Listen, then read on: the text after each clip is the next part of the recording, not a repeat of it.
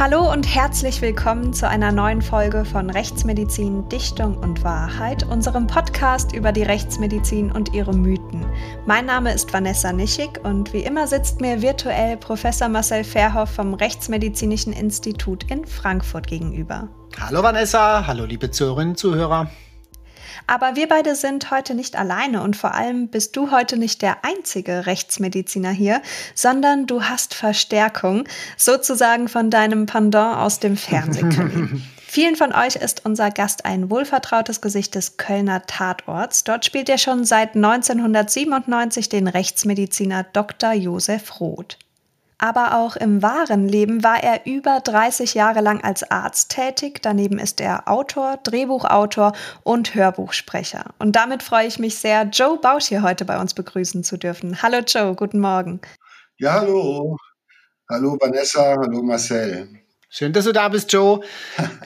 Nachdem wir schon im ersten Teil unseres Interviews mit dir, lieber Joe, über deine wilde Jugend- und Studienzeit gesprochen haben, deine Anfänge am Theater sowie die ersten Berührungen mit der Rechtsmedizin innerhalb deines Studiums, gehen wir heute mal über in Richtung Rheinland. Und zwar soll es heute um deine Zeit als Fernsehrechtsmediziner beim Kölner Tatort gehen und wie du überhaupt dazu gekommen bist.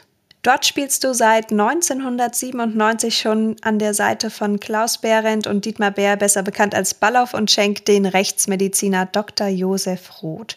Wie bist du eigentlich dazu gekommen, Fernsehrechtsmediziner zu werden? Gut, das kann ich ja sagen. Das ist auch das wieder so ein Zufall. Ein Bekannter von mir äh, war, glaube ich, damals Produzent oder auf, nee, irgendwas hat er gemacht, Aufnahmeleitung. Und, äh, und rief mich an und sagte, du, wir haben hier in diesem äh, Kölner Tatort, da gibt's äh, einen Gerichtsmediziner und der soll hier gespielt werden. Und da, sag mir doch mal, was kann der denn spielen? Was braucht der für Requisiten? Also bist doch Arzt, äh, erzähl mir das mal. Das war, wie gesagt, ein, ein, ein Bekannter. Und dann habe ich dem am Telefon so gesagt, es war ein Mord, der wird mit einem Hirschfänger, einem speziellen Messer durchgeführt. Und dann habe ich gesagt, so sollte die Wunde halt von der Maske angelegt werden. Und das könnte dann der Kollege, der das spielt, machen. Am Ende war es denn zu bunt. Der sagte, Joe, du erzählst und erzählst, mir raucht der Kopf. Ey, du, das ist eine ganz kleine Rolle. Ich hätte sie dir normalerweise nicht angeboten, aber tu mir bitte den Gefallen und spiel das, weil das ist einfacher als... dass dann ein Schauspieler kommt und dann musst du noch kommen, um den zu sozusagen äh, zu coachen. Nein, mach das doch bitte. Und dann habe ich das gemacht. Und das war der Tatort Manila. Das war ein großartiger Tatort, der dritte Kölner Tatort. Und danach war ich jedes Mal wieder neu im Buch drin, wurde jedes Mal wieder neu unter Vertrag genommen. Und glaube ich, bei dem siebten, bei dem siebten äh, insgesamt sagte dann äh, Dietmar Bär, es kann nicht sein, ich sage immer Doc zu dem. Doc hier hat jeder einen Namen. Jeder hat einen Namen, nur der hat keinen Namen. Ich will jetzt, dass der einen Namen bekommt. Und dann wurde dann überlegt und dann hieß er halt Doktor Josef Roth. Wahrscheinlich Josef für Joe und Roth für meine angekommene Haare. Ach, dein Blut. So wie meine Sätze. Der, der, der Doktor Roth ist ja auch kein Freund des Schachtelsatzes. Der haut das ja kurz und knapp raus und gefällt sich nicht in irgendwelchen persönlichen Attitüden, sondern macht sein Ding und ist ansonsten leicht genervt. Ganz anders als ich. Hattest du denn dann für den Doktor Roth irgendwelche Vorbilder, wenn man so möchte, für diese Rolle? Ich denke da zum Beispiel an Quincy. Das war ja so unser erster Fernsehrechtsmediziner, den wir, glaube ich, so gesehen haben. Ja, die alle gesehen. Marcel, ja. Habe ich alle gesehen natürlich, wir fanden den toll, diesen bärbeißigen Typ, ja. Der also auch über Konventionen ging, der sich auch nichts sagen ließ, der also einfach immer nur der Gerechtigkeit dienend irgendwo sich und sein Denken und die Wissenschaft angebracht hat und auch, glaube ich, seine Beziehungen immer sträflich vernachlässigt hat ja. Im Dienst der guten Sache. Äh, den fanden wir alle klasse, den fand ich auch klasse. Also nach Quincy wären, wären wir am liebsten ja alle Rechtsmediziner geworden. Und das war natürlich in gewisser Weise äh, schon ein Vorbild. Und äh, ansonsten macht man sich eigentlich eher keine Vorbilder, wenn man etwas neu äh, macht, weil man weiß, ich sehe anders aus, ich muss es mit meiner Fresse bedienen. Aber natürlich so von Haltung und Empathie und von äh, äh, Das ist schon, da, da war Quincy schon eine, eine wahnsinnige Vorlage, gar keine Frage. Was anderes, das war ja, das gab ja keinen anderen zu dieser Zeit. Also die große, genau. die große Welle der Gerichts, der Rechtsmediziner und C S I und wie sie alle heißen, das war ja noch nicht. War noch lange nicht. Genau. Ja, auch als, alles erst Ende der neunziger, glaube ich, an. Genau, genau. Und ich habe natürlich auch, ich habe natürlich auch, äh, äh, äh, ich habe natürlich auch dann später äh, äh, Anatomie äh, und ähm, und hier äh, Ulrich Mühe im Der Letzte Zeuge, das habe ich mir alles angeguckt. Aber das kam ja alles schon, sage ich mal, da war ich ja schon. Eine, man muss sagen, es gibt einige Journalisten, die sagen, Bausch, du bist der erste durchgängig immer wiederkehrende äh, Rechtsmediziner im deutschen Fernsehen. Und ich glaube, die haben recht. Mhm. Und insofern äh, gucken mhm. die anderen bei mir ab. Ja, wahrscheinlich, genau. Ja, weil du es gerade ja, weil du es gerade angesprochen hast. Also ich glaube, die erste Sendung von Der Letzte Zeuge kam neunzehnhundertachtundneunzig. Ja, also das war so ziemlich, und du hast ja siebenundneunzig angefangen ähm, im Tatort. Ja. Habt ihr euch irgendwie gegenseitig beeinflusst? Äh, hast du denn Ulrich Mühe eigentlich persönlich gekannt? Naja, ich habe Ulrich Mühe mal äh, getroffen, nicht, dass wir uns wirklich gekannt hätten, aber natürlich äh, haben sich alle, die irgendwie mal äh, in diesem äh, als Rechtsmediziner unterwegs sind, also wir beobachten uns ja natürlich gegenseitig, was darf der eine machen, genau, genau. Wer darf mehr machen, wer hat weniger zu tun. Äh, und ähm, natürlich sind das, äh, ich glaube, Hans Jennecke hat auch mal äh, in einer Serie, wie hieß die? Genau, das war Postmortem, die habe ich damals beraten. Postmortem, genau. Postmortem, nicht viel. Und, äh, dann unterguckt man, was die so machen und was die machen dürfen. Und äh, äh, klar, also ich habe jetzt vor kurzem noch irgendwo nichts an in Bochum im Café gesessen und dann kam einer mit dem Fahrrad vorbei und sagte, hallo, Herr Kollege. Ich gucke ihn an. Ja, ich bin der Kollege aus dem Stuttgarter Tatort. Ja, also, so klein ist die Welt. Wir erkennen uns am Gang. Und äh, das ist schon, äh, also auch es ist wie bei dir, Marcel, wir sind eine kleine, edle Gemeinde. Ja, ich habe gerade überlegt, die habe ich noch nie so drüber nachgedacht. Ob diese Community der Fernsehrechtsmediziner sich auch irgendwie trifft und Kongresse veranstaltet oder so, könnte man ja mal anregen. Naja, ich habe mal versucht, ich habe mal versucht, äh, äh, oder sitze so ein bisschen dran an einem Drehbuch, wo ich denke, dass mal während einer, äh, während eines, eines Kongresses der, der äh, Rechtsmediziner, wo auch der Roth ist und der Börne und noch ein paar andere, dass da halt einfach ein Mord passiert. Und der Mord ist natürlich von keinem Geringeren äh, ähm, durchgeführt worden als von einem dieser erfahrenen Rechtsmediziner. Also das wird eine ganz heftige Post, die da zum Knacken ist. Marcel, ohne deine Unterstützung kriege ich das Buch nicht zu Ende.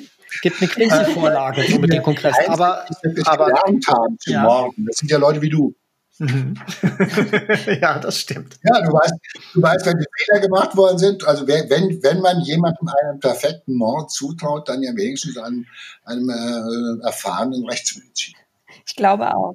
Gab es eigentlich schon mal einen Kollegen? Gab es schon mal einen Kollegen, den du zur Strecke gebracht hast? Das sage ich jetzt Keinen nicht. Überhaupt. Keinen. hundertprozentige, hundertprozentige Garantie. Ja. Ja, nicht so ganz. Okay, aber das kann ich jetzt nicht weiter vertiefen. Ja. Das sagst du jetzt nicht? Sag nicht, nein. Nein, nein, bitte. Ich rede dich nicht um Kommentaren jetzt an dieser Stelle. Was haben wir auch gesagt beim letzten Mal? Wir wollen ja, das war ja immer auch natürlich, äh, ich habe ja auch die letzten Jahre immer auch Beratungen gemacht von, äh, von Freunden, äh, die Drehbücher schreiben, für beispielsweise für Tatort äh, Münster, aber auch für Köln und auch natürlich irgendwie für, ich glaube, Mord, Morden im Norden oder Mord, Mord, Nord. Und dann ist ja immer, äh, kommt immer der Anruf, hey Joe, äh, ich brauche da was. Am Anfang sieht's aus wie Selbstmord, ist aber Mord, äh, oder es sieht aus wie Mord, ist aber dann doch Selbstmord.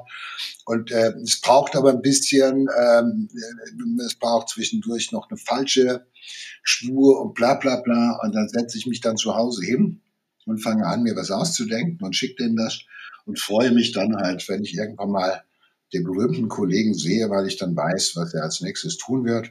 Aber was uns immer dabei bewegt, ist natürlich der, der Gedanke, bitte, wir dürfen nicht schon um Viertel nach acht abends äh, Tipps geben für den perfekten Mord. Also bei uns werden sie alle zur Strecke gebracht, alle. Unsere Erfolgsbilanz ist hundert Prozent. Bei uns sind alle nach achtundachtzig Minuten sind sie alle sozusagen, sitzen sie im Polizeiwagen und werden weggebracht. Und äh, das ist äh, die Grundvoraussetzung. Wobei ich sagen muss, äh, bei der Recherche, dafür habe ich auch schon Ideen und Gedanken entwickelt, wo, ich weiß, mich hat mal ein, mich hat mal ein, ein Labormediziner und angerufen, äh, der sagte, ich musste dich zurückrufen, weil ich habe, wir haben ja eben gerade die letzten Dreiviertelstunde uns eigentlich über den perfek- perfekten Mord unterhalten. Das darf nicht sein. Und dann haben wir natürlich entsprechend das Buch rumgeschrieben, so dass, dass man halt A, keine Präparate nennt und B, natürlich auch äh, äh, manchmal aberwitzige Verstoffwechslungsideen an den Tag legt, um halt möglichst keine äh, zutreffenden Tipps zu geben, wie man es besser machen könnte.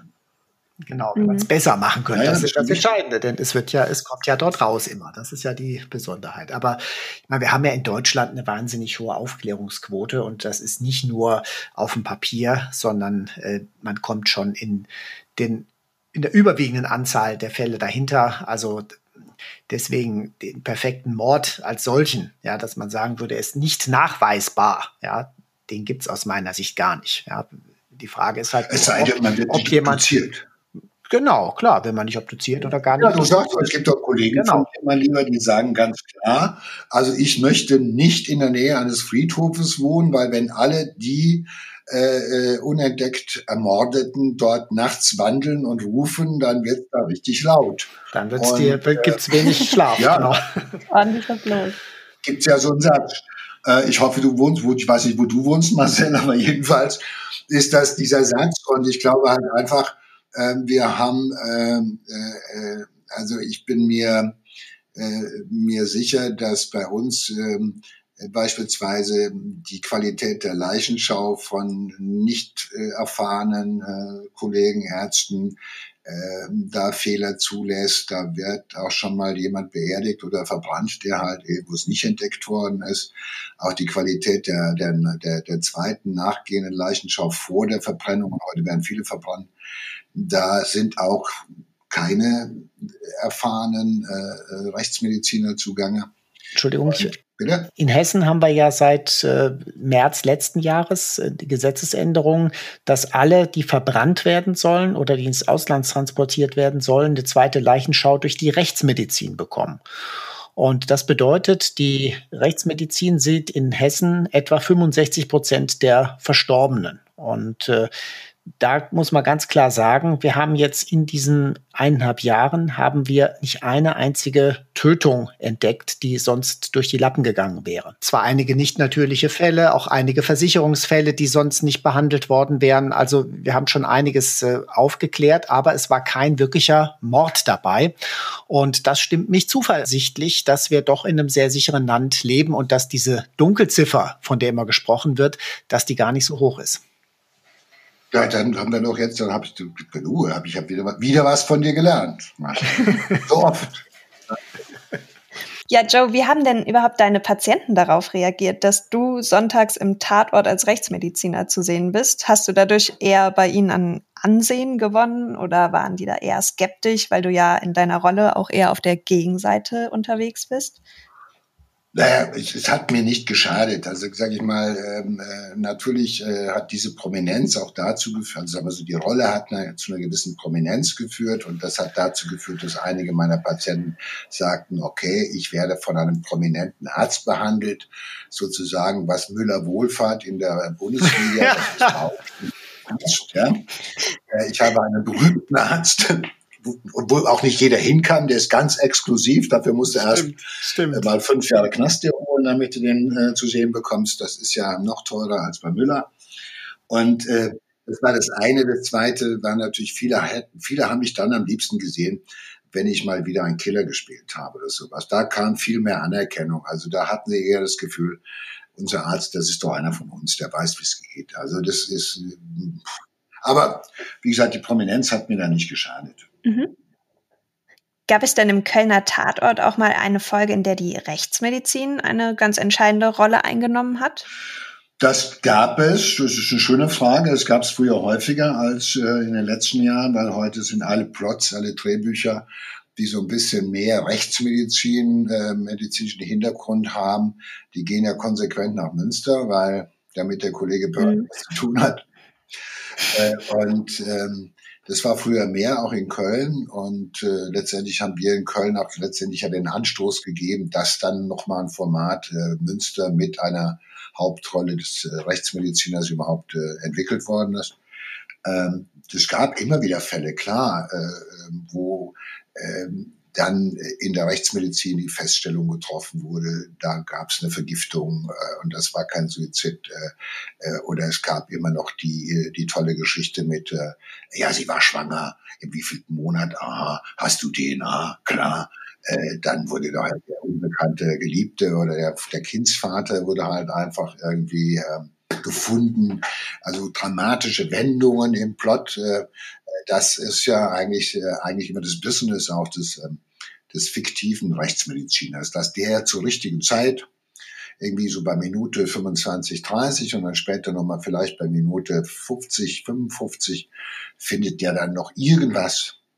Und äh, das bringt halt eben, äh, entlastet entweder die, die, äh, einen Verdächtigen oder bringt einen bisher Unverdächtigen dann wieder in den Fokus. Insofern ist das die eigentliche Funktion der Rechtsmedizin im Fernsehen, äh, dramaturgisch an den richtigen Ecken sozusagen die Cliffhanger zu liefern, an denen dann weiter äh, entlang die Geschichte erzählt wird. Und äh, das macht ja auch letztendlich, glaube ich, auch meine kurzen Auftritte dann immer so ähm, erinnerungswürdig oder ja, weil da halt die Geschichte noch mal eine Wendung nimmt. Und äh, es ist mhm. eher selten, dass äh, man gleich am Anfang, ich meine, viele Sachen könnte man, man macht sich vor, viele Sachen könnte man gleich schon in der ersten Szene erledigen beim Leichenfund. Da könnte man sagen, okay, Uhrzeit, Todesart, äh, Fremdeinwirkung, äh, hat gekämpft, äh, Verteidigungshandlung, alles.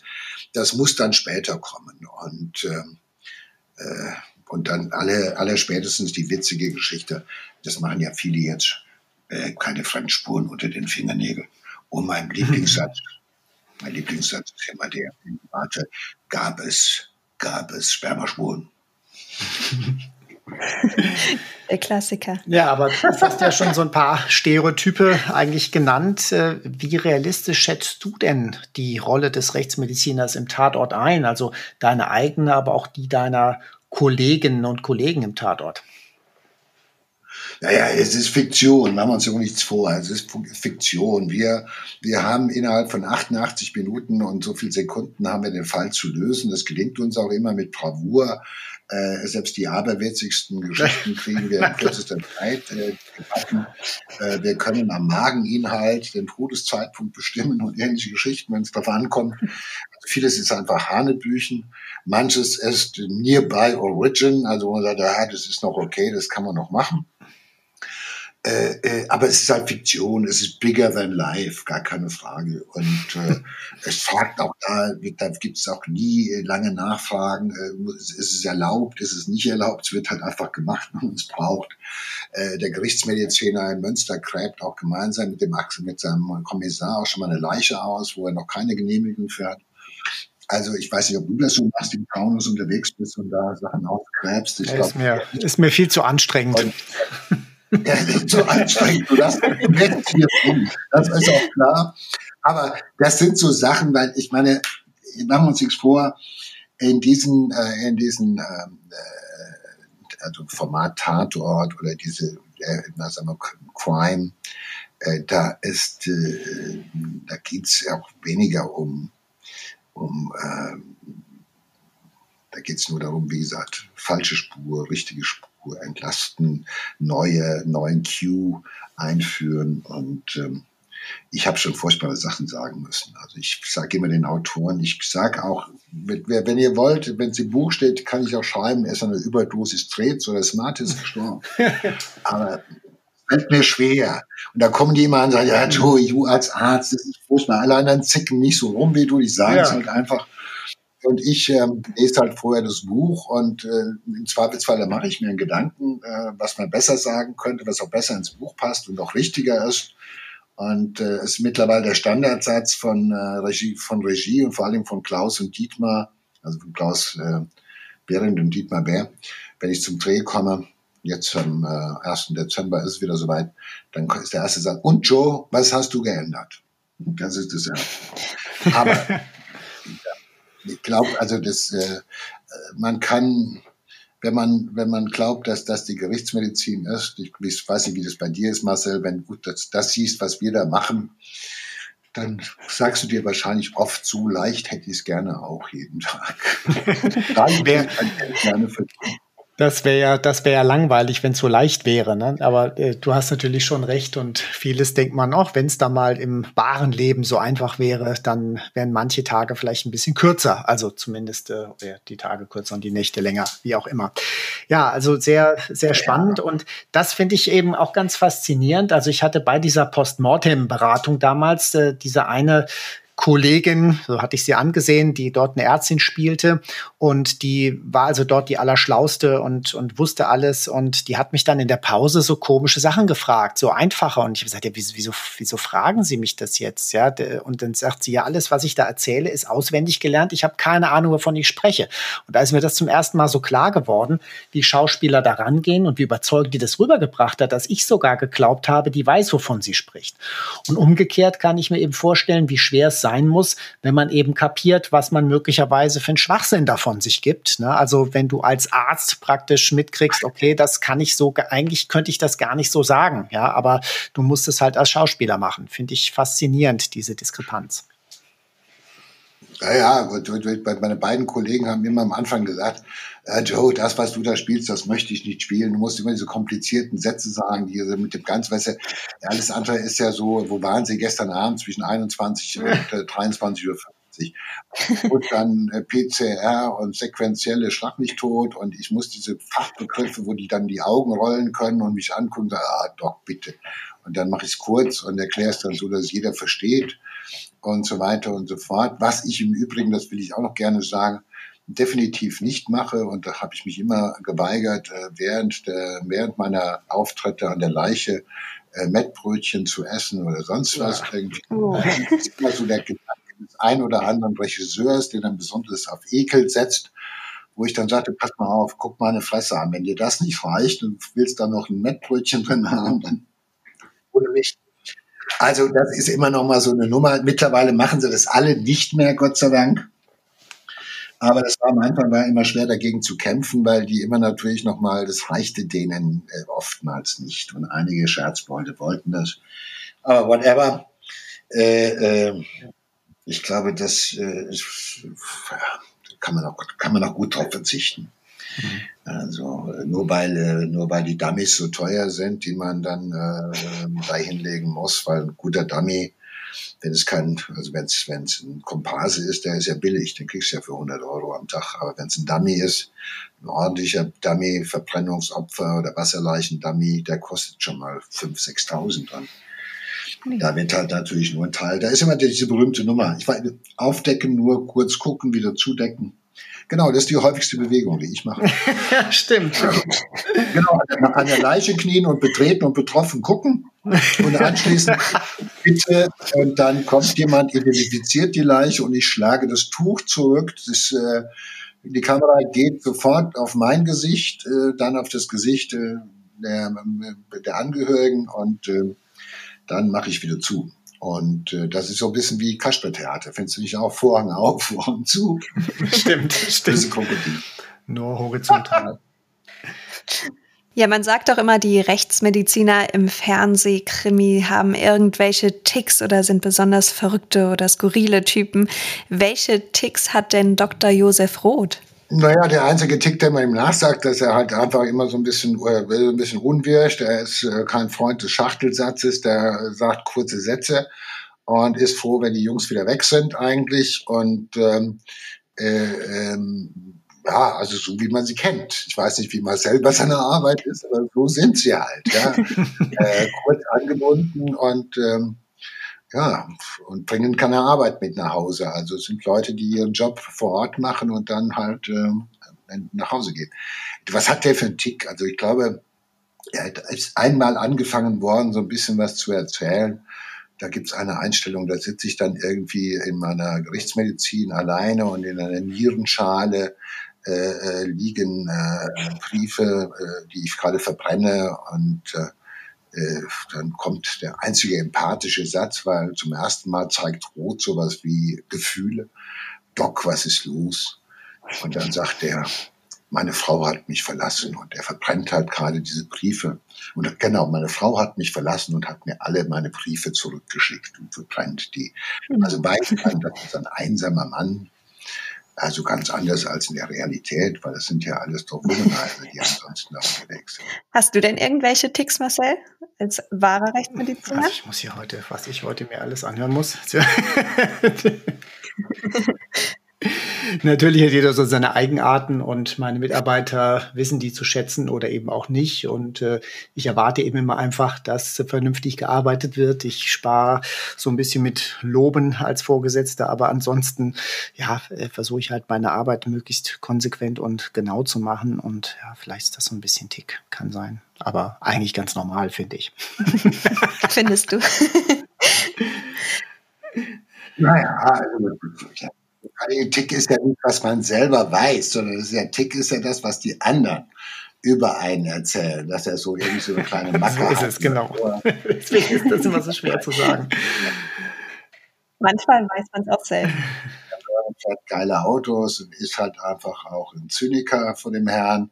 Äh, ist aber alleine dem geschuldet, dass halt einfach einer der Autoren, ähm, Stefan Kranz, halt einfach genauso ein Zyniker ist, wie er, wie er den da schreibt. Also dem fällt das leicht, das ist eins zu eins. Und ich finde also auch, ähm, äh, ähm, man sollte sich alle zulegen. Also wenn man sich am Anfang keine Macke zugelegt hat, die man konsequent hat, ist es schwer, die zwischendurch einzuführen. Richtig. Ja, richtig. Das ist auch, mhm. hat man sich etwas mit dem los. Keiner mehr, ne? Und wenn das nicht erzählt ist von Anfang an, dass der Zuschauer begreift, was, was, was, was hat der für, was hat der noch für ein Problem, dann will die Regie das auch nicht, weil alles, was nicht erzählt ist oder sowas, kann man noch nicht spielen. Ja, kommen wir noch mal äh, zur, zur Rechtsmedizin als solche zurück. Die ist ja eher, wenn man so möchte, opferorientiert, ne? Also wenn die Rechtsmedizin sich mit Tätern beschäftigt, dann eigentlich eher nur mit deren, wenn man so möchte, körperlichen Verletzungen, um möglicherweise dann Tatabläufe zu rekonstruieren, also zu schauen, gab es da ein Kampfgeschehen und so weiter. Und in deiner Arbeit als Gefängnisarzt kann man sagen, was genau andersherum. Du hattest mit den Tätern zu tun und mit denen als Menschen. Und in deinem Podcast Im Kopf des Verbrechens, den du gemeinsam mit Sina Deutsch äh, führst, da setzt du dich ja mit der Psyche der Täter auseinander. Was fasziniert dich daran? Na gut, es, äh, was fasziniert mich an den Tätern? Also es ist weniger Faszination, es ist ein durchgehendes Interesse seit mhm. über dreißig Jahren. Also dass ich mich einfach frage, ähm, was macht den Menschen böse? Ähm, ist das Böse männlich beispielsweise? Wenn man sieht, wie viele äh, Männer es gibt, die im Knast sitzen, und wie wenig Frauen, äh, scheint es so zu sein, dass wir Kerle mit unserem äh, fehlenden Ärmchen auf dem Y-Chromosom ja ganz große Last haben. Mhm. Also Männer sind häufiger Gewalttäter oder Täter, als es Frauen sind. Ich sag mal, achtzig Menschen sitzen im Gefängnis, und davon sind knapp viertausend Frauen, und der Rest sind alles durch die Bank Männer. Und äh, das, warum ist das so? Es ist genetisch bedingt, es ist, äh, es, ist, äh, es, ist äh, es ist die Umwelt, es ist die Peer Group, es ist irgendwann mal ein, ein Furor, der nicht beherrschbar ist. Es sind hirnorganische Veränderungen, der Grund für, für Gewaltausbrüche, äh, äh, und vor allem halt, vor allem, ich bin ja darüber gekommen, weil ich im Knast halt, im, im Knast geht es ja um Resozialisierung, und da guckt man sich Psychopathen und narzisstisch gestörte Menschen an, Pädophile und so weiter, und unterhält sich natürlich auch mit den, mit den Gutachtern was ist behandelbar? Wie kann man es denn behandeln? Also das ist ja das, was dem, dem Arzt interessiert, ja sozusagen, äh, wie entsteht die Erkrankung und äh, wie kann man sie behandeln und wie kann ich messen, dass ich sie erfolgreich behandelt habe? Das ist ja alles ein riesiges Thema, was uns heute noch umtreibt. Aber es gibt so diesen Satz im Knast, eigentlich könnten wir die Hälfte der Insassen entlassen, weil die ja nichts mehr tun. Unser Problem ist, wir wissen nicht, welche Hälfte. So. Mhm. Und das sind ja alles Sachen, die haben mich immer, äh, sagen wir so, am Anfang als Schauspieler interessiert. Wie sind die? Wie will ich die spielen? Über, überzeugend, aber auch, was macht die Menschen böse? Was geht den Taten voraus? Welche Entwicklungen gehen den Taten voraus? Und das hat mich immer interessiert, auch in den, in den Biografien äh, oder die Gespräche mit den Tätern, die ich geführt habe, immer, was ist das der auslösende Moment gewesen? Was muss zusammenkommen, damit äh, ein Mensch zu einem Mörder wird, beispielsweise? Gewalt, Gewalttaten begeht gegen das Leben.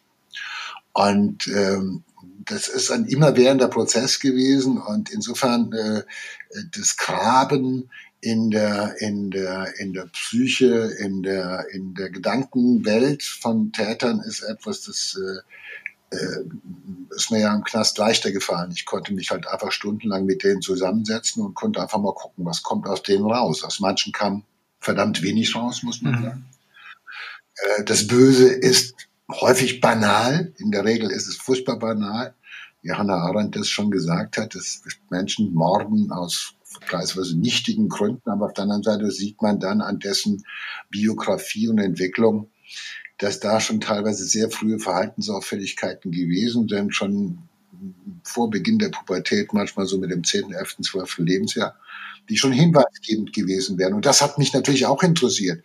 Was äh, sind es für Parameter, die vielleicht äh, messbar sind, die äh, wissenschaftlich zu erheben sind und die uns das Instrument geben, äh, äh, Prophylaxe zu machen, also irgendwie schon äh, zu gucken, welche Auffälligkeiten in der früheren Kindheit äh, sind sozusagen hinweisgebend, die man frühzeitig äh, therapeutisch angehen müsste, damit am Ende halt nicht da ein Täter für den Rest seines Lebens in den Knast geht und auf der anderen Seite natürlich auch ein oder zwei oder drei oder mehr Opfer äh, äh, ihr Leben verlieren. Also das sind so Sachen, die haben mich bewegt. Und deshalb ist es naheliegend gewesen, als man mir gesagt hat, tauch du doch mal ab in deiner Denke, das heißt ja im Kopf des Verbrechers, der Podcast, tauch doch mal ab, das aufgrund deiner Erfahrung auch und deiner, deiner vielen Gespräche mit Tätern, was die sich so denken, was die antreibt oder was die sich alles nicht denken.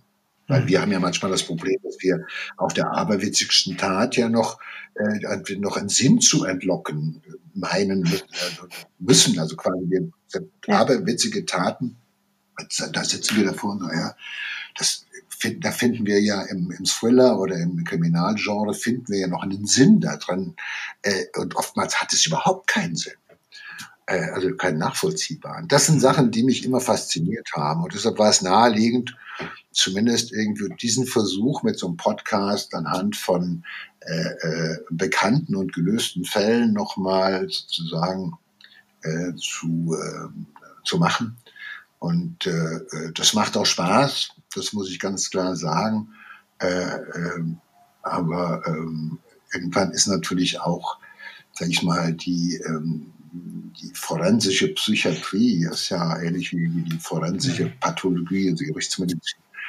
Das sind ja verwandte Genres. Ich glaube, es gibt sogar einige, oder verwandte Wissenschaften, es gibt sogar einige Rechtsmediziner, Marcel, korrigiere mich bitte, die auch äh, Gutachten machen im Rahmen der forensisch-psychiatrischen äh, Testung oder so. Naja, also ich kenne jedenfalls. War früher die forensische Psychopathologie, die war äh, eigentlich so ein Bereich, der auch in der Rechtsmedizin angesiedelt war und dann gleichzeitig in der Psychiatrie, forensischen Psychiatrie. Mein Vorvorgänger in Frankfurt, Joachim Gerchow, der war ein ganz klarer Vertreter dieser forensischen Psychopathologie. Ja, aber insofern momentan oder heutzutage ist die Rechtsmedizin eigentlich mehr an der Morphologie dran, als sind nur noch sehr wenige, die psychopathologische Gutachten erstatten. Ja, und vor allem ja, macht mir der Podcast so viel Spaß, ähnlich wie diese Sendung. Ich kann natürlich endlich auch mal zeigen, dass der Doktor Roth auch mal äh, längere Sätze sagen kann und sich Gedanken macht. Ja. Also, Wissen wachsen kann, weil ja ist doch klar. Also ist doch, na klar. Ja, wir machen das, wir machen das alles ja nicht nur für Geld, sondern auch, weil wir beeindruckend waren. Aber hast du denn über die ganzen Jahre auch solche gewissen Tätertypen oder Tätergruppen, sage ich mal, erkennen können? Also wie ticken Mörder, wie sind Vergewaltiger vom Charakter her gestrickt? Gab es da irgendwelche Erkenntnisse?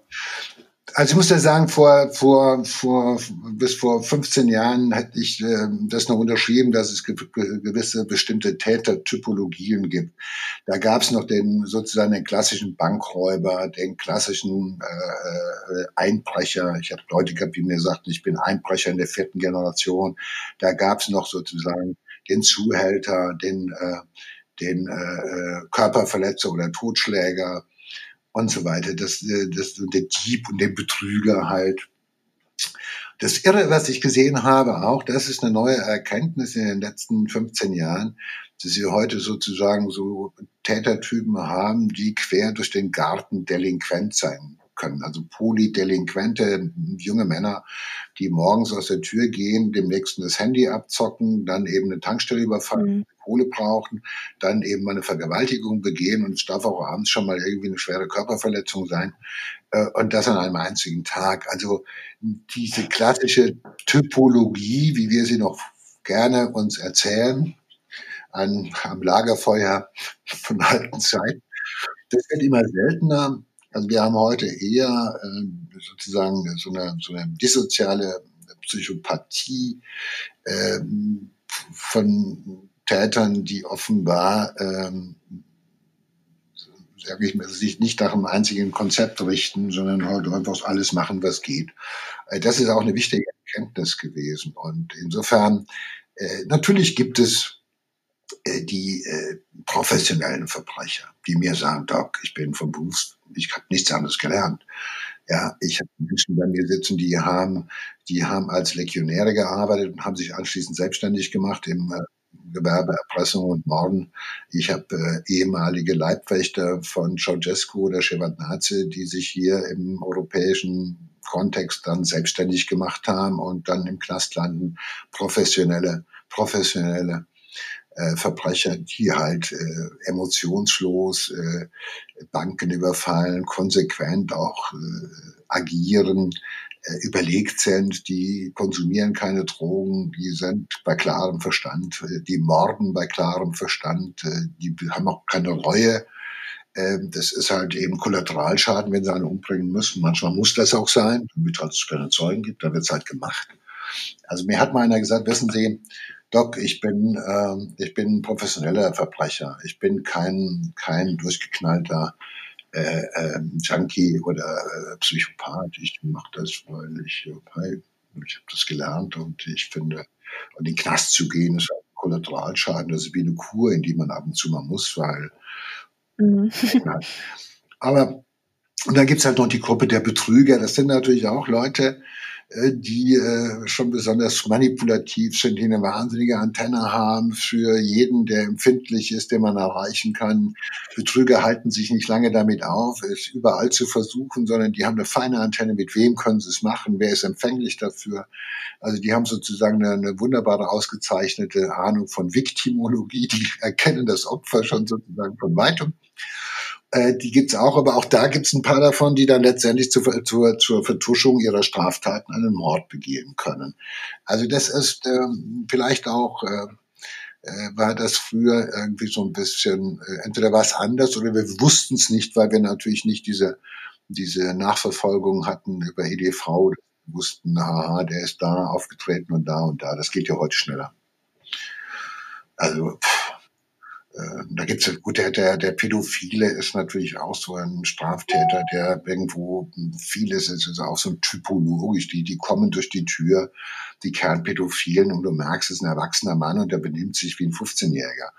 Und, äh, das ist, äh, das sind so Sachen, die man erkennt, äh, die häufig sind. Und wie gesagt, das Seltene ist selten und das Häufige ist häufig und auch bei den, Bei den, bei den seltenen Tätertypologien ist einiges halt eben häufig und auch diese, dieser Mangel an Empathie, äh, äh, die Skrupellosigkeit. Die, die können halt, wie gesagt, die können morden und anschließend neben dem Opfer noch Pizza bestellen und essen und ein paar Tage daneben sitzen. Und ganz entspannt. Das sind so Sachen, da fragt man sich halt. Also ich habe am liebsten immer, ich muss sagen, ich habe mit allen gerne geredet, aber mit so diesen, mit diesen, äh, mit diesen völlig emotionslosen, äh, tät narzisstisch gestörten, äh, äh, psychopathischen. Da ist das immer schwer auszuhalten. Aber wenn man was erfahren will, muss man reden. Ich, ich habe so eine So ein Motto, so eine Postkarte, die hat mir mal ein Polizeipräsident geschenkt, geschenkt. Da steht drauf, man muss das Leben aushalten können. Und wenn man da arbeitet, wo wir, wo Marcel, wo ich arbeite, gearbeitet habe, und wenn man da Fragen stellt und forscht, dann muss man auch die Ergebnisse aushalten können. Ja, das sollte man. Ja, im wahren Leben bist du ja seit über einem Jahr pensioniert. Doktor Josef Roth praktiziert aber noch ein paar Jahre, oder? Ja, solange ich nicht mit dem Rollator an die Leiche gekachelt werde und beim, äh, beim Hinknien oder beim Wiederaufstehen aus dem Hinknien äh, Probleme habe, würde ich das gerne noch machen. Also ich glaube, meine, meine beiden Kollegen haben noch mal, glaube ich, jetzt äh, für zwei Jahre oder so äh, ihren Vertrag verlängert. Dann hoffe ich, dass ich da noch einige Mal mhm. zu sehen sein werde. Und äh, spätestens dann, wenn äh, mein Gesicht so aussieht, dass man sagt, der Typ, der da kniet, ist doch tot und der da liegt, sieht doch gut aus. das, das ist ja, nein, das ist ja immer auch, äh, das ist ja auch äh, etwas, das kann man ja relativ lange machen. Also jedenfalls im Fernsehen, das ist ja nicht so anstrengend wie bei Marcel in der Realität. Also äh, das äh, kann man, wie gesagt, solange, solange die mich lassen, mache ich das. Und, äh, es freut mich ja auch, das ist ja auch immer etwas dabei zu sein, ist ja schön, auch wenn es manchmal sehr kurz ist, aber ähm, ich bin ja auch in der Lage, vielleicht mir nochmal zum Abschied ein eigenes Drehbuch für Köln zu schreiben, wo ich mich da etwas dicker reinschreiben kann. Großes Finale. Und ich glaube, die Zuschauer freut es ja auch, wenn du noch länger dabei bist. Ja, absolut, ja, ja. Das stimmt, ja. Ja, du warst über dreißig Jahre lang Gefängnisarzt. Vermisst du denn das Gefängnis? Vermisst du irgendwas an deinem Alltag? Also ich vermisse ab und zu meine Patienten. Das sage ich ganz einfach, weil es war schon irgendwie auch immer, äh, so ein paar sind ja, die waren schon da, als ich kam und die sind immer noch da jetzt. Äh, und ähm, das ist also dieses ärztliche Tun mit schwierigen Patienten, das ist etwas, was ich vermisse. Was ich überhaupt nicht vermisse, ist diese Institution. Diese, also sage ich mal, die Institution Gefängnis, äh, die natürlich irgendwie eher, das ist ja, die ist ja so beweglich wie ein Finanzamt. Also es bewegt sich die Einsamkeit, ungeduldigen Menschen wie mich. Äh, ich frage mich heute irgendwo äh, immer noch, wie hast du das so lange ausgehalten bei dieser euphorischen äh, Ungeduld? Aber insofern, also wie gesagt, die Patienten vermisse ich, die Institution, nein. Äh, äh, und äh, ja, das, äh, aber ich glaube, wenn ich mal wieder Bock haben sollte, wenn es mich übermannt, kann ich ja mal die Hand heben und kann sagen, ich wäre wieder bereit, in ein deutsches Gefängnis ein bisschen auszuhelfen, muss ja nicht jeden Tag sein. Ich glaube, ich, der eine oder andere würde mich dann doch noch nehmen. Aber der, mit der Erfahrung, ganz sicher. Zu guter Letzt möchten wir dir noch eine Hörerfrage stellen. Und da habe ich hier die Frage von Julia ausgewählt. Und Julia schreibt, wenn Sie zurückblicken, würden Sie alles genauso wieder tun oder bereuen Sie etwas in Ihrem Leben? Och, das ist eine böse Frage. Äh, ja, äh, einiges würde ich genauso wieder machen und äh, anderes würde ich definitiv nicht tun. Also ich sage das mal, ähm, Wenn die, wenn die Zeiten wieder so spannend wären, wie die, was ich gerade jetzt hier beschrieben habe, so am Anfang, was man da alles erlebt und dass man am Puls der Zeit und der, am Puls der Gesellschaftspolitik arbeitet, dann bin ich sicherlich dabei. Äh, ob man das so lange machen muss, wie ich das gemacht habe, ich glaube, ich würde es nicht mehr so lange machen. Äh, aber ich bin halt eine treue Seele. Ich, so. Also ich finde heute ähm, für manche Kollegen da fände ich es klasse, wenn die mal für ein paar Jahre auch in so einem Gefängnis arbeiten würde. Ich finde, dass jeder, der forensische Psychiatrie irgendwo machen will, dass der auch mal eine Weile im Knast gearbeitet haben sollte. Aber er muss ja nicht, das muss ja nicht so lang sein. Also ich bin ja jemand, der auch übertreibt. Also es müssen keine dreißig Jahre sein. Wenn einer es mal drei oder fünf Jahre macht und da seine Eindrücke gewinnt, dann ist ja auch schon viel gemacht. Also ich würde es heute wahrscheinlich nicht mehr ganz so lange machen und würde halt früher anfangen, drüber zu schreiben. Mhm. Ein gutes Resümee. Wir sind dann auch so langsam am Ende unserer zweiten Folge mit Joe Bausch angelangt, aber wir klären noch die Quizfrage aus dem ersten Teil unserer Folge mit Joe Bausch auf und da hatten wir euch gefragt, ist es Dichtung oder Wahrheit, dass Joe Bausch selbst auch mal im Gefängnis gesessen hat? Joe, was sagst du dazu? Ja, ich gebe es ungern zu oder doch mit einem gewissen Stolz, doch ich habe auch schon mal äh, im Gefängnis äh, gesessen äh, und äh, wann war das? Ja, das war äh, äh, zum ersten Mal äh, während meiner Bundeswehrzeit. Also da saß ich halt eben sozusagen im Bundeswehrgefängnis, äh, weil ich einem Vorgesetzten zu Leibe gerückt war, der meine Freundin beleidigt hatte. Das fiel mir das Bild. Ich habe meiner Freundin gesehen, hat gespinnt und hat dann eine sehr, sehr unpassende Bemerkung gemacht. Daraufhin musste ich ihn züchtigen. Das hat mir dann mal... Einige, das hat mir insgesamt achtundzwanzig Tage Gefängnis an, eingebracht. Da wurde ich dann so abgesondert. Das war schlimmer als Werk, kann ich euch sagen. So lange? Ja. Okay. einundzwanzig Tage musste ich erstmal abreisen, dann ein paar Tage frei und dann wieder die restlichen Tage. Und äh, um das komplette, um mich völlig zu demütigen, haben sie mich dann in der sogenannten NATO-Pause, das war immer so kurz vor elf, wo alle in der, in der Kaserne sozusagen Pause hatten. In dieser Pause wurde ich dann wie Charles Manson an, Hand, an Handschellen gefesselt durch die Kaserne geführt. Ich habe natürlich auch so geguckt wie Charles Manson und habe auch irgendwie mal gehofft, dass mir einer irgendwo äh, zu nahe kommt, dass ich mich aufheben darf. Ich war ein zorniger, schlecht gelaunter Mensch. Das war eine miese Erfahrung, kann ich euch sagen. Das war halt einfach, das Bett wurde hochgeschlossen morgens und dann saß du auf dem Stuhl und bekamst nichts zu lesen, nur die Bibel. Seit dieser Zeit kann ich die Bibel vorwärts und rückwärts fast auswendig. Und ähm, das war schon eine blöde Erfahrung. Und ich habe danach nochmal versucht, in den Knast zu kommen. Das war zu Marburger Zeit, wo das Bild aussah mit den langen Haaren. Äh, da sollte ich eine Ersatzfreiheitsstrafe, wollte ich lieber verbüßen, weil ich dachte, für die Kohle gehe ich doch lieber in den Knast und lerne interessante Leute kennen. Aber das hat meine Mutter vereitelt, weil die ahnte, dass ich ähm, das machen würde und hat die Strafe bezahlt. Und da kam ich wirklich nur in dem Gefängnis sozusagen bis in den Verwaltungsteil. Da wurde mir dann eröffnet, ich weiß gar nicht, was Sie hier wollen, Herr Bausch, die Strafe wurde längst bezahlt. Ich musste da wieder Wohngemeinschaft und da war natürlich, wir hatten die ganze Nacht gesoffen und gefeiert und Abschied genommen und als ich dann nach drei Stunden unverrichteter Dinge zurückkam, hatte ich natürlich viel Häme zu erfahren. Wie war's? Ah, tolle Leute kennengelernt. Oh, war auch lang. Also nein, es gab eine schlechte und auch weniger schlechte Erfahrung. Aber Fakt ist, ich war auch schon mal im Knast und ich glaube, ich habe auch schon mal eine lange Nacht in Marburg, in der Deutschhausstraße, du kennst das, Marcel. Mhm. Da gab es früher eine Polizeiwache, da haben sie mich auch mal irgendwo weggefiedelt und mich da eine Nacht lang irgendwie erstmal befragt und dann da unten im Polizeigewahrsam sitzen lassen, bis genau. zu den frühen Morgenstunden. Es gab bayerische Bettwäsche, das werde ich nicht vergessen. Wilde Jugendzeiten. Ja. Deshalb hatte dieser Chefarzt völlig recht. Er sagte mir mal dazu, zum D D T. Das war gar nicht so unberechtigt. Also. So, und unsere neue Quizfrage stellst du uns selbst oder du unseren Hörern selbst, Joe, richtig? Ja, also ich werde ganz oft gefragt, ähm, äh, sag mal, Joe, gibt es im Knast auch eine ärztliche Schweigepflicht?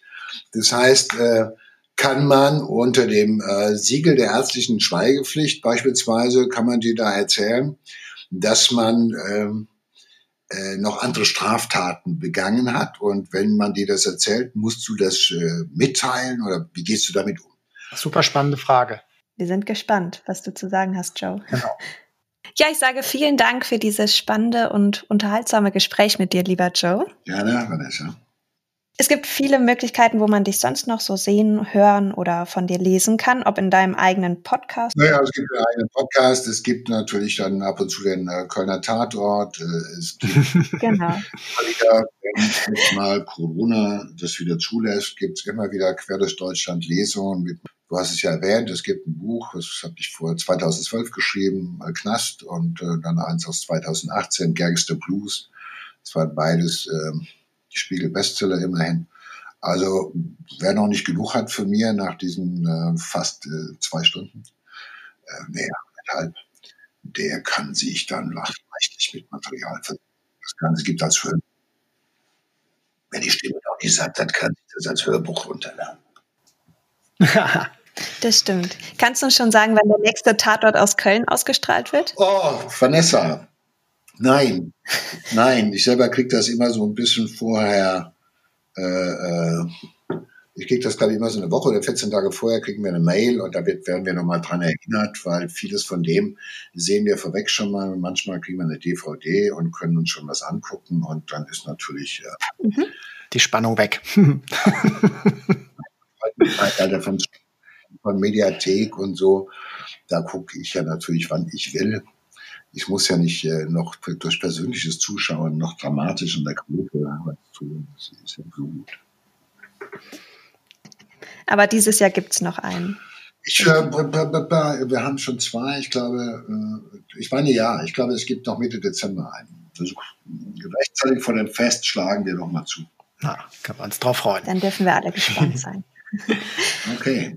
Wenn euch diese Folge gefallen hat, dann gebt uns doch gerne eine fünf Sterne Bewertung auf der jeweiligen Plattform, auf der ihr unseren Podcast hört. Und folgt uns für weitere Informationen zu den Themen unserer Folgen und Eindrücken aus der Rechtsmedizin in Frankfurt gerne auf Instagram. Da findet ihr uns unter Rechtsmedizin Podcast. Den Link zum Podcast von Joe Bausch und Sina Deutsch packen wir euch ebenfalls in die Shownotes, und auf der Instagram-Seite Im Kopf des Verbrechers lohnt es sich auf jeden Fall auch mal vorbeizuschauen. Da gibt es nämlich ziemlich spannendes Material zu den einzelnen Fällen und Tätern. Und nun wünschen wir euch ein schönes Wochenende und wir hören uns dann schon in der nächsten Woche wieder. Tschüss, lieber Joe. Ja. Tschüss, liebe Vanessa und liebe Zuhörerinnen und Zuhörer.